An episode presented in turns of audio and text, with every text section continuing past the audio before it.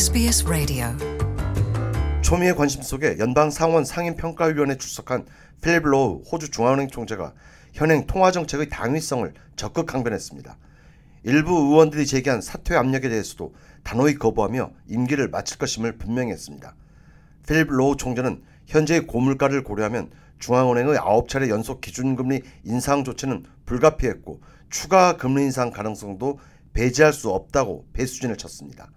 호주의 기준금리는 지난해 5월 0.1%였던 기준금리를 9차례 연속 인상을 단행해 현재 3.35%까지 끌어올린 상태입니다. 필립 로우 총재는 그러나 현재의 소비자 물가 지수가 7.8%임을 상기시키며 물가 안정을 위해 추가 금리 인상 가능성이 여전하다는 점에 방점을 뒀습니다. 필립 로우 총재는 호주 중앙은행 총재의 책무는 통화 정책을 통해 인플레이션을 통제하는 것이라고 적극 강조했습니다. The, uh, the decision making really is um, around the, the first centre point is the inflation target and the inflation outcomes.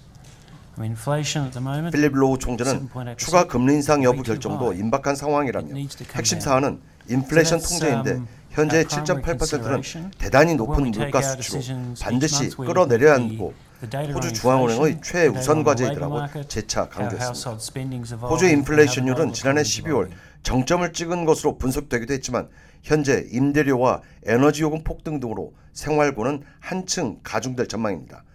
필립 로우 총재 역시 상원평가위원회에서 물가고에 대해서는 충분히 공감한다면서 주택담보대출자나 세입자들 모두 고물가에 고금리에 허덕이고 있지만 그럼에도 불구하고 금리 인상은 불가피하다고 강조했습니다.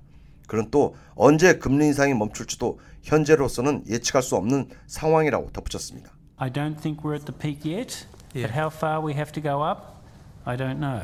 It's going to depend upon 필립 로우 총재는 물가 the 상승세가 정점에 아직 도달하지 않았고 어느 정도 상승세가 이어질지도 알 수 없는 상황이다면서 모든 것은 국민 지출, 글로벌 경제 동향, 임금 상승률 등 여러 가지 외부 요인에 영향을 받게 될 것이라는 원론적 입장을 확인했습니다.